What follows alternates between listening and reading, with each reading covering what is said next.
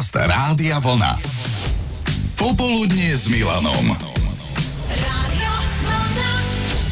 Priebehu týždňa sme sa začítali do jedného veľmi zaujímavého krímy prípadu z Francúzska okolo pripravovanej krádeže starožitného nábytku. Málo kto tomu rozumie, expertov na niečo také ako je starožitný nábytok je naozaj iba zopár a jeden uznávaný francúzsky znalec sa to chystal zneužiť na podvod veľkých rozmerov.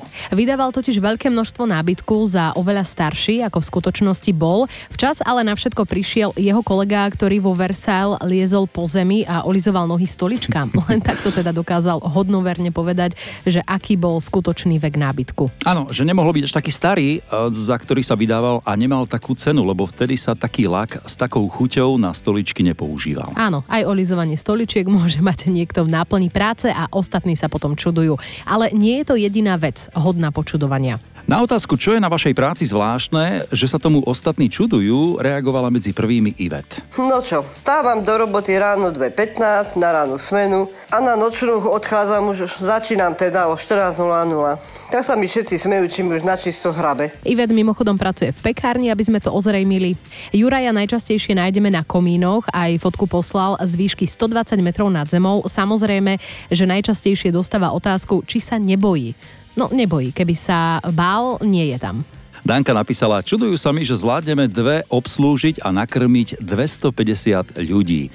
Ľudké sa čudujú, že si vie zapamätať osobné čísla zamestnancov aj 10 miestne kódy jednotlivých produktov, ktoré vyrábajú vo firme. A čo Slávka? No ahojte, ja sa zabávam veľmi na mojich zákazníkoch, pretože mám predajnú gáleriu. To znamená, predávam diela a výrobky šikovných výtvarníkov, umelcov a umeleckých remeselníkov. A veľmi často sa mi stane, keď príde nejaký zákazník ku mne do obchodíku a pýta sa, a to ste vy všetko malovali? kokso, každé je iné, každý má iný štýl, každé je inak spracované a tých diel ja tam mám stovky, takže pre mňa je to celkom zábavné, keď sa ma niekto niečo takéto spýta. Prišla aj takáto sms Často sa predstavujem zákazníkom menom, volám sa Huba a vyrábam huby. Mali by ste vidieť, ako sa zákazníci čudujú, keď to zistia. Kinge sa čudujú, že ešte neohluchla pri tých deťoch a ona väčšinou na to, čo si hovorila? Mirka pracuje zase v podobnej oblasti ako Ivet v pekárni a napísala, že sa jej ostatní čudujú, ako môže robiť tie nočné. Ale čerstvé pečivo chce áno každý. Sonia napísala, že keď pracovala v senior zariadení ako inštruktorka sociálnych rehabilitácií, medzi jej pravidelný pracovný čas patrilo aj hranie petangu so seniormi. Výhodou je, že hrať to môžu aj ľudia na invalidných vozíčkoch. Muž sa vtedy divil, že ľudia hrávajú petang vo voľnom čase a ona ho hrá v práci so starými ľuďmi a ešte jej za to aj platia.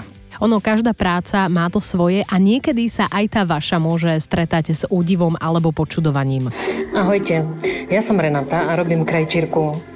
Venujem sa oprave odevov. Každý sa mi čuduje, ako ma baví opravovať staré veci, ako ma baví paranie zipsov. Je to tak, je to môj život, mňa to baví. Dať druhú šancu starým veciam to môže človeka naplňať. Toto bola Renáta, ale sú aj povolania, kde už sa o druhej šanci hovoriť nedá. Gabika pokračuje. Zdravím vás, Rádio Vlna, že čomu sa všetci čudujú, že ako dokážem pracovať v pohrebníctve. Hneď prvá otázka, že či vidím tých neboštíkov. Jasné, že ich vidím, však ako inak to sa nedá. A reakcia väčšiny, že oni by to robiť nevedeli. No čo už, niekto to robiť musí. Ale mám kolegyňu, ktorá je ešte väčší macher ako ja. Ona ide s veľkým autom aj na prevoz. Tak čaute a opatrujte sa. To opatrujte sa znie z Gabikyných úst e, celkom hodnoverne. Zdenka je zase šperkárka a každý sa diví, ako z tých maličkých koráliek dokáže vyrobiť tak krásne náušnice alebo náramky alebo prstienky. Lupa je naozaj nápomocná. Aďa napísala, citujem, mám langošáreň, no a ľudia sa mi čudujú, že či ma už nebolia ruky z toho naťahovania cesta. Verte, neverte, ale nie. A to mi cez ruky prešlo tisíce a tisíce langošov. Práca je mi zábavou aj mojim snom, takže asi preto. Barbara Barbara pracuje v televíznom spravodajstve a keď povie niekomu zvonku, že na Vianoce a Veľkú noc vyrábajú konzervy, tak človek rozmýšľa, či mesové alebo ovocné. A pritom sú to reportáže na sviatočné voľné dni. Tieto konzervy, ktoré sa vysielajú v čase, keď sa nič nedeje. A k téme, čo je na vašej práci zvláštne, že sa tomu ostatní čudujú, sa vrátila aj Marcelka. Ahojte, tak ja som laborantka na patológii a všetci hneď si myslia, že tam pracujeme len s mŕtvolami, ale my pracujeme s kúskami pri operáciách vyrezaných alebo odrezaných vzoriek orgánov zo živých pacientov. Takže nielen pohrebníctvo, ale aj patológia je v očiach druhých hodná počudovania. Áno, Katke sa čudujú, že či sa nebojí robiť taxikárku. Nemôže vedieť, to jej v skutočnosti sadne do auta. Anke z kaderníctva sa zasa zákazníčky čudujú, že si nefarbí vlasy. Hm? Asi vie prečo. Marika dostáva otázky, či je to OK byť s manželom v práci, ráno spolu do roboty, potom spolu domov, takže sú vlastne stále spolu a je to už pekných 26 rokov. Viacerí sa tomu čudujú, že sú takto 24 hodín na blízku, ale im to vôbec nevadí. A Janke sa čudujú, že robí na píle medzi chlapmi ako operátor výroby. Jediná žena. A Dáške, že chodí v zime na motorke ako doručovateľka.